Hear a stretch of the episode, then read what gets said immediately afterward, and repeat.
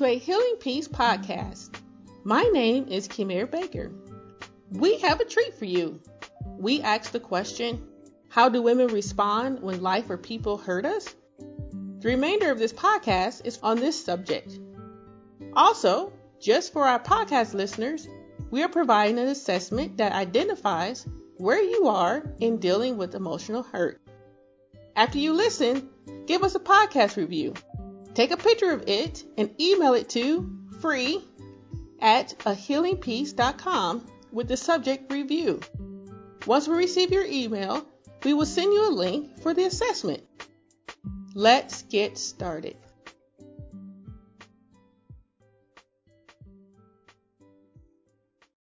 Welcome back. If you are joining us for the first time, do not forget, go back and listen to the previous episode where we talked about shutting down. I'm continuing to explore how women respond when people or life experience hurt us. Again, we asked women to answer this question, and we're going to spend time throughout this series to address their responses or our response. The number two answer to how we respond when experiencing hurt mm-hmm, is self doubt. What does it mean to possess self doubt? The short answer is that we lack confidence in the reliability of our motives, personality, thought, and the like. Self doubt usually occurs in relationships when we tend to take ownership of someone else's perception of us. It may be in the form of conflict or in the form of another person's influence in our lives. I will tell you about a moment where I developed self doubt. And and this is just one. There's many throughout my lifetime, but I'm gonna stick to one for time's sake. One experience that I had with dealing with self doubt actually occurred because of my teacher's influence in my life.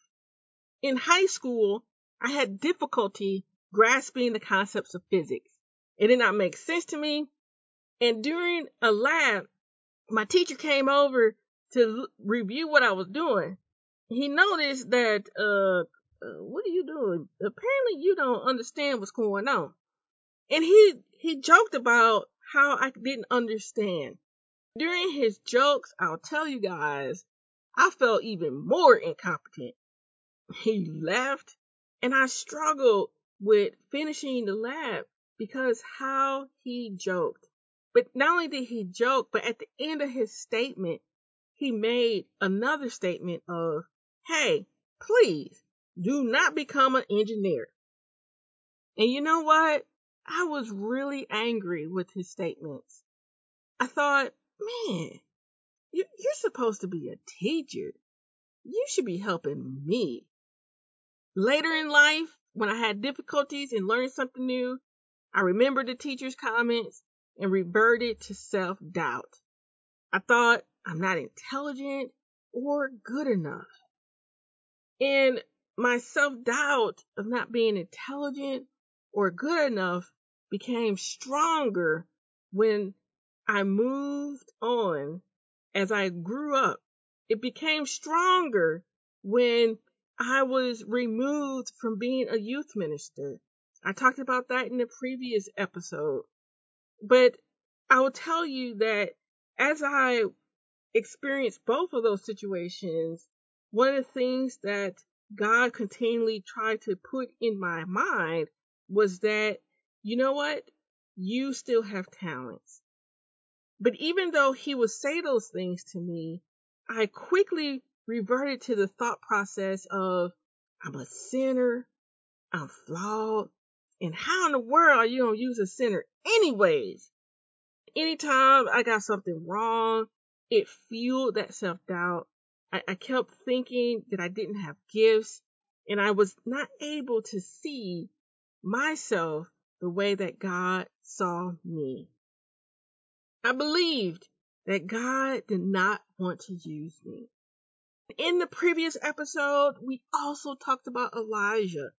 During his experience with 1 Kings 1, going to Mount Hermon, running from Jezebel, he too had elements of self doubt. How is that? Well, before he fled, I spoke briefly about how he killed the false prophets. It was a lot of them. Before killing the false prophets, Elijah pleaded with God and asked God to provide rain despite a severe famine. God listened and demonstrated that he alone is God. After the rain coming down, his next action was to kill 450 Baal prophets. Once again, God revealed that he was alone. God. No one else. When he fled from Jezebel, honestly, he really did forget about what God used him to do. He minimized or, or didn't process his victory not only over Baal, but to see that because of what he prayed, rain came down. He truly undervalued his contribution in proclaiming God's power. How did God respond to Elijah's self doubt? By meeting him at his hiding place. Mm-hmm. I, I want to take a moment to highlight how when we're fueled with self doubt, the next response is that we hide out. We are not walking in the gifts and talents that God provided. We minimize our capabilities. And I'm a victim of it throughout my life because of that self doubt. I've minimized the power of God within me. I minimized how I can actually help others. But I want us to see though that even though Elijah hid, God revealed that he still had work to do. It was time for him to stop hiding and return to the work of the Lord. Also, despite not seeing his value, God still used him.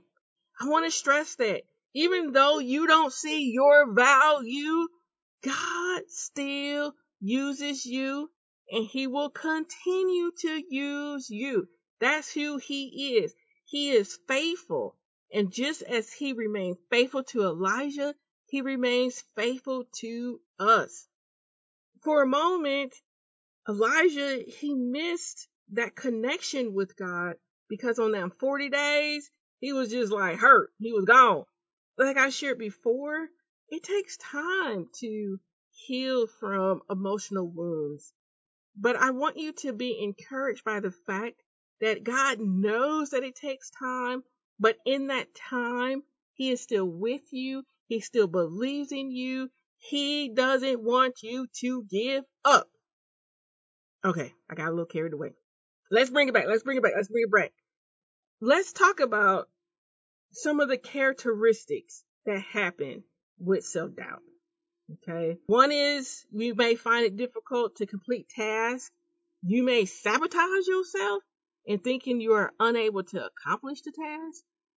For instance, for those who are students, you may think about, okay, I'm gonna fail an exam. I'm not, I'm gonna fail an exam. I'm gonna go fail it. And you're so consumed by that notion of failing that you don't study. And of course, because you didn't study, you actually failed the exam. In this particular case, it's like you're sabotaging yourself by the way that you think. And this occurs in our relationships with other people. You may interact with others with the level of insecurity to the point that they find it difficult to be around you. You're just all over the place. Here's another one. You may overextend your efforts on a particular goal to make sure that you're successful. You overextend because you don't want to be known as a failure.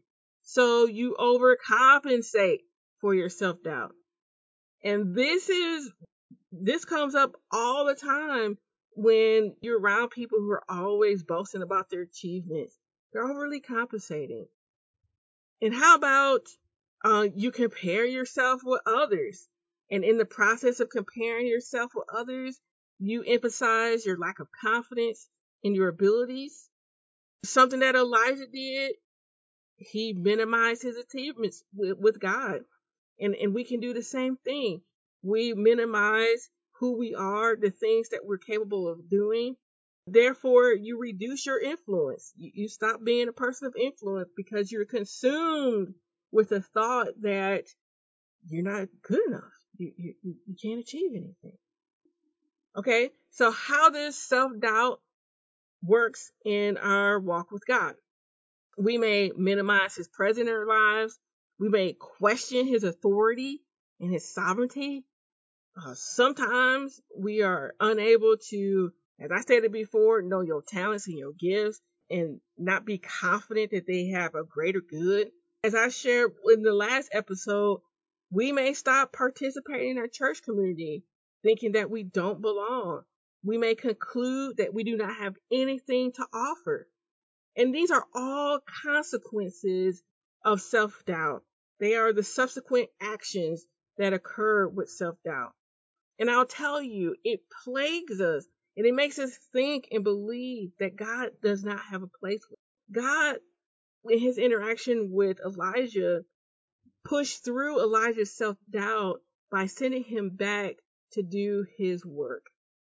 I will say that for myself as well. As time progressed in my life and my journey, God placed me in situations where He reiterate, reiterated that I was actually really smart and really intelligent, even to the point that despite my physics teacher telling me not to be an engineer, you know what? I became an engineer.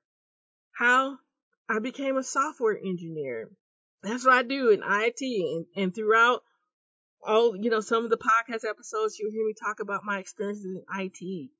But in those moments, God was like, Hey, I'm trumping your teacher. I'm letting you know that there's more in you than what this one person has seen.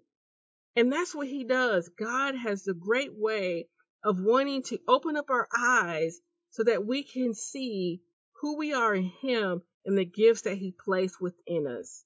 For yourselves, go back through the things that has kept you from living out your dreams, from being able to take on all of those elements of greatness, the greatness that God has placed in you. Rethink through how God has worked in your life despite you thinking that you were not good enough despite you lacking confidence. How did he show up in those moments?